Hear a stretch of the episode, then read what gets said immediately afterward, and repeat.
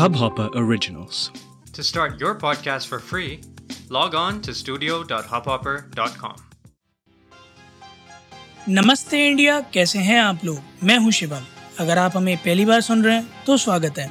इस शो पर हम बात करते हैं हर उस खबर की जो इम्पैक्ट करती है आपकी और हमारी लाइफ। तो सब्सक्राइब का बटन दबाना ना भूलें और जुड़े रहें हमारे साथ हर रात साढ़े दस बजे नमस्ते इंडिया में। आज का दिन लोकतंत्र में, पॉलिटिक्स में बिल्कुल वैसा ही हो गया जैसे पिछले दो साल से कोविड के दौरान the great resignation corporate world में चला आ रहा है। जी हाँ दोस्तों, आज कुछ चार बड़े नाम हैं जिन्होंने पॉलिटिक्स में अपने रेजिग्नेशन अपनी अपनी पार्टीज़ को या फिर अपने सुपीरियर्स को सौंपे। एक एक करके बात करेंगे और आज का ये टॉपिक मैं जान के कॉर्पोरेट से लिंक कर रहा हूँ, क्योंकि एक एक करके जब हम पढ़ेंगे इन्होंने जो वैलिड रीजंस अपने दिए हैं रेजिग्नेशन के, उन्हें पढ़कर सुनकर समझकर आप लोगों को बिल्कुल ऐसा ही लगेगा कि अरे ये तो कॉर्पोरेट वाला है कल्चर, ये तो कोई डेवलपर या मैनेजर या कोई कंपनी का हेड ऑफ किसी डिपार्टमेंट का जब अपने सीईओ को रेजिग्नेशन दे के जाता है तो बिल्कुल इसी तरह की बातें करता है, इसी तरह की चीज़ें लिखता है अपने रेजिग्नेशन में। तो आज उसी के बारे में बात करेंगे, एक एक करके पकड़ते हैं। सबसे पहले जो सबसे बड़ा रेजिग्नेशन, सबसे बड़ा झटका लगा है वो लगा है हार्दिक पटेल, हार्दिक पांड्या नहीं, हार्दिक पटेल ने, जो कि कांग्रेस के गुजरात के वर्किंग प्रेसिडेंट हैं, उन्होंने रिज़ाइन कर दिया है आज। और उन्होंने अपने इस्तीफ़ा में ये लिखा है कि जो कांग्रेस के बड़े बड़े नेता हैं वो गुजरात के जो स्टेट इश्यूज़ हैं उन पर कम फोकस कर रहे हैं, बट उनका ये फोकस ज़्यादा है कि जो उनके लीडर्स के लिए चिकन सैंडविच आया है, जो दिल्ली से आए हैं, वो टाइम पर पहुँच जाएँ। साथ ही साथ उन्होंने ये भी कहा कि पार्टी का जो एजेंडा है वो कंट्री के इंटरेस्ट में या फिर सोसाइटी के इंटरेस्ट में उतना ज़्यादा नहीं है, अगेंस्ट में है। तो ये एक आप एक इनसाइड पर्सन, एक ऐसा शख्स जो एक अच्छी खासी पदवी पर बैठा है, गुजरात कांग्रेस वर्किंग प्रेसिडेंट है, वो वो जब इस तरह की बात करता है तो थोड़ा सा अटपटा लगता है। वाकई में आप क्वेश्चन करते हो कि पार्टी के एक्चुअल एजेंडाज क्या हैं, क्या जो दिखता है वो है नहीं, और फिर आप क्वेश्चन करने लगते हो कि क्या वाकई में जैसा सुनने में आता है आजकल की ऑपोजिशन जो है वो सिर्फ अपने बारे में सोचता है देश के, नहीं, क्या वो सच है?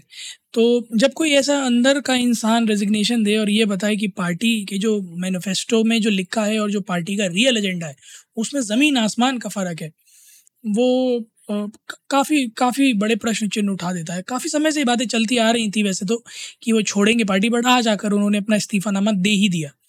अगले नंबर पर जो है वो दिल्ली के लेफ्टिनेंट गवर्नर अनिल बजाज जी हैं, उन्होंने भी अपना रेजिग्नेशन दिया आज हमारे प्रेसिडेंट रामनाथ कोविंद जी को।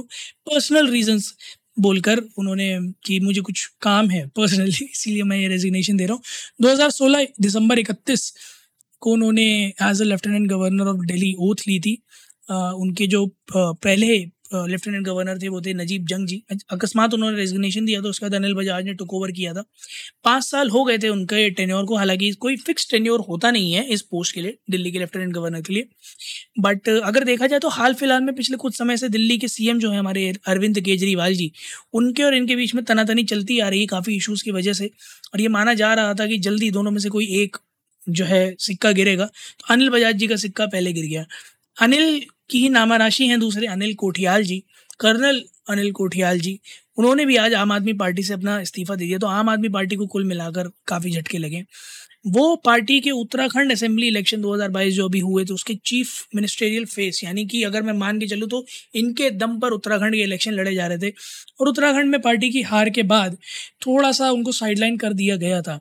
उन्होंने भी अपने इस्तीफे में कुछ ऐसी बात लिखी कि आ, पूर्व सैनिकों, पूर्व अर्ध सैनिकों, बुजुर्गों, महिलाओं, युवाओं तथा बुद्धिजीवियों की भावनाओं का ध्यान में रखते हुए मैं आज दिनांक अठारह मई दो हज़ार बाईस को आम आदमी पार्टी की सदस्यता से अपना त्यागपत्र दे रहा हूं।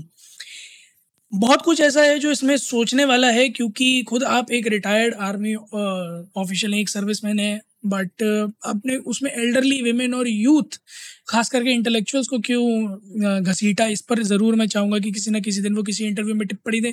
बहरहाल, क्योंकि उन्हें साइडलाइन किया था अभी पार्टी में, कुछ दिनों पहले एक मीटिंग भी हुई थी, अभी एक कोई फंक्शन हुआ था, वहाँ पर दीपक बाली जी जो है उन्हें आपका जो है चीफ बना दिया गया था इनको हटाकर। तो थोड़ा सा उनको ये लग रहा था कि हाँ, मेरी जो पोजीशन थी वो मुझसे छीन ली गई है, मेरे पे भरोसा नहीं दिखाया पार्टी ने।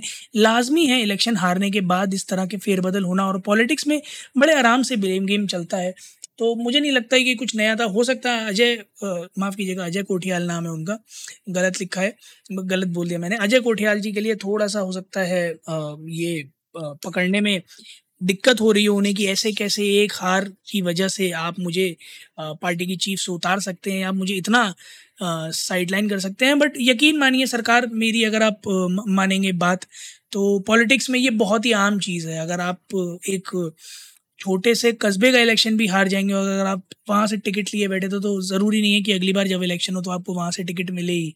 पॉलिटिक्स नाम इसी चीज़ का ही है। बट पॉलिटिक्स इसी चीज़ का नाम भी है कि अगर आप कहीं आउट परफॉर्म नहीं कर पाते और आपको साइडलाइन करा जाता है तो फिर आप भुदक के दूसरी पार्टी में जाते हैं, साइड करते हैं। कई सारे रीजंस उस पार्टी को छोड़ने के, उसकी कमियाँ गिनाते हैं, जब तक उस पार्टी में रहते हैं तब तक उसके गुण गाते हैं। तो ये तो पॉलिटिक्स है भैया, इसमें तो यही होता है। बहरहाल आखिरी जो शख्स हैं जिन्होंने आज रेजिग्नेशन दिया है वो है गणेश गोगरा जी।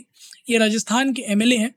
इन्होंने भी कांग्रेस पार्टी से अपना रेजिग्नेशन दिया। तो दो पार्टी हैं, आम आदमी पार्टी और कांग्रेस पार्टी, इन दोनों को ये आज झटके लगे हैं। बीजेपी से जब कोई रिज़ाइन करता है तो वाकई में बहुत बड़ी बात हो जाती है, क्योंकि अच्छा खासा प्यार से रखते हैं वो लोग और उनके रिज़ाइन करने का मतलब है कुछ तो गड़बड़ है। दया मोदी जी क्या ही गड़बड़ करेंगे। बहरहाल वो आ, स्टेट के यूथ कांग्रेस के प्रेसिडेंट थे और दुंगरपुर से एमएलए थे।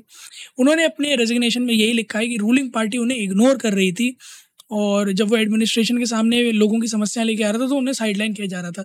कुल मिलाकर मैं जो आज इन सारे रेजिग्नेशन से निकाल पा रहा हूँ वो ये है कि पॉलिटिक्स में कहीं ना कहीं कॉरपोरेट का फ्लेवर आ गया है। धीरे धीरे लोग वही भाषा यूज़ करने लगे हैं जो कॉरपोरेट में की जा रही थी। पहले पॉलिटिक्स के रेजिग्नेशंस होते थे आ, सिर्फ इस बात पे कि मुझे सीट नहीं मिली। जैसे अजय कोठियाल जी ने कहा कि भैया मतलब जो मुझे पॉसिबल रीज़न लग रहा है वो ये है कि मैं चीफ था, मुझे हटा दिया तो मैं दूसरी पार्टी में जाऊंगा। बट अब जो है लोग इस बात पे भी फोकस करते हैं कि भाई मैं परेशानियां लेकर गया था, मेरी कोई परेशानी नहीं सुन रहा, इसीलिए मैं रेजिग्नेशन दे रहा हूँ। मुझे ऐसा लगता है कि पार्टी का जो मैनिफेस्टो है वो और जो उनका एक्चुअल एजेंडा है वो मैच नहीं करता। मुझे कल्चर फिट नज़र नहीं आता, मुझे डायरेक्शन नज़र नहीं आती, मुझे पार्टी का फ्यूचर नज़र नहीं आता, बट पार्टी के विजन के साथ अलाइन नहीं कर पाता खुद को। These are very concrete and valid reasons to switch a party and I am very happy that finally politics is shaping like this, जहां लोग इस बात पे नहीं कि सत्ता कितनी बड़ी मिल रही है या गद्दी कितनी बड़ी मिल रही है, बल्कि इस बात पे कि मुझे जो पोजीशन मिल रही है उसमें मुझे सुना कितना जा रहा है, कंपनी में मेरी, पार्टी में मेरी वैल्यू कितनी है, मेरी बात को कितना अच्छे से लोग समझते हैं, सुनते हैं, रखते हैं।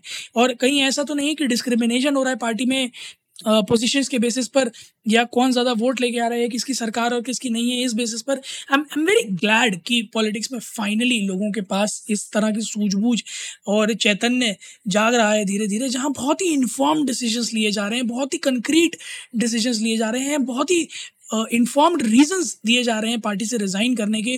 और एक्चुअली में in the face of them बताया जा रहा है कि आपने मेरी सुनी नहीं, वैल्यू नहीं किया और मेरी बात की वैल्यू नहीं रखी, मैं इसीलिए आपकी पार्टी को छोड़ रहा हूँ। I am very happy, many congratulations to दोस्त जिन्होंने इतने बढ़िया रीज़न दिए हैं। और आने वाले लोग भी प्लीज़ मैं आपसे यही अर्ज करूँगा कि आप किसी पार्टी को तभी ज्वाइन करें जब आपका और उनका विजन अलाइन हो सके। ऑफकोर्स अगर उनका विजन पैसे कमाना और आपका भी तो बहुत अच्छी बात है, अलाइन हो जाएगा, आप करिए। बट अगर उनका विजन देश को चलाना और आपका विजन भी देश को चलाना है तो उन्हें ज्वाइन करिए और फिर उनका साथ दीजिए, उनके साथ रहिए, ना कि कहीं इधर उधर भटकिए। आप लोग भी जाइए गाइस इंडिया अंडर स्कोर नमस्ते पर, ट्विटर और इंस्टाग्राम पर। हमें बताइए कि आप लोगों को क्या लगता है कि जो बड़ी बड़ी बातें, बड़े बड़े वादे या इस तरह के बड़े बड़े रेजिग्नेशंस ट्वीट्स करते हैं लोग और ये कहते हैं कि क्योंकि हमें इज्जत नहीं मिली या हमारी बात नहीं सुनी गई इस वजह से हम रिज़ाइन कर रहे हैं, कितना सच है, कितना झूठ है? और आप लोगों को क्या लगता है, क्या ये सिर्फ और सिर्फ कुछ अपने इंटेंशंस छुपाने के लिए किया जाता है या वाकई में जो इस तरह के क्रक्स रीजंस के साथ रिज़ाइन करते हैं उनके पास इस रीजंस को जस्टिफाई करने के लिए प्रॉपर एनेक्डोट्स और एविडेंस भी होते हैं? हमें जानकर बड़ा अच्छा लगेगा। Please we love to hear that. उम्मीद है आप लोगों को आज का एपिसोड पसंद आया होगा, तो जल्दी से सब्सक्राइब का बटन दबाइए और जुड़िए हमारे साथ हर रात साढ़े दस बजे सुनने के लिए ऐसी कुछ इन्फॉर्मेटिव खबरें। तब तक के लिए नमस्ते इंडिया।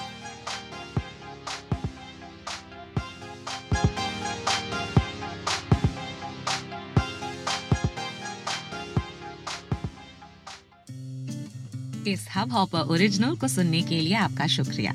अगर आप भी अपना पॉडकास्ट लॉन्च करना चाहते हैं तो हब हॉपर स्टूडियो वेबसाइट पे रजिस्टर करें और एक मिनट के अंदर अंदर अपना खुद का पॉडकास्ट लॉन्च करें। यही नहीं, स्टूडियो देता है आपको पूरी आजादी कहीं भी कभी भी अपना पॉडकास्ट लॉन्च करने की सिर्फ तीन आसान स्टेप्स में।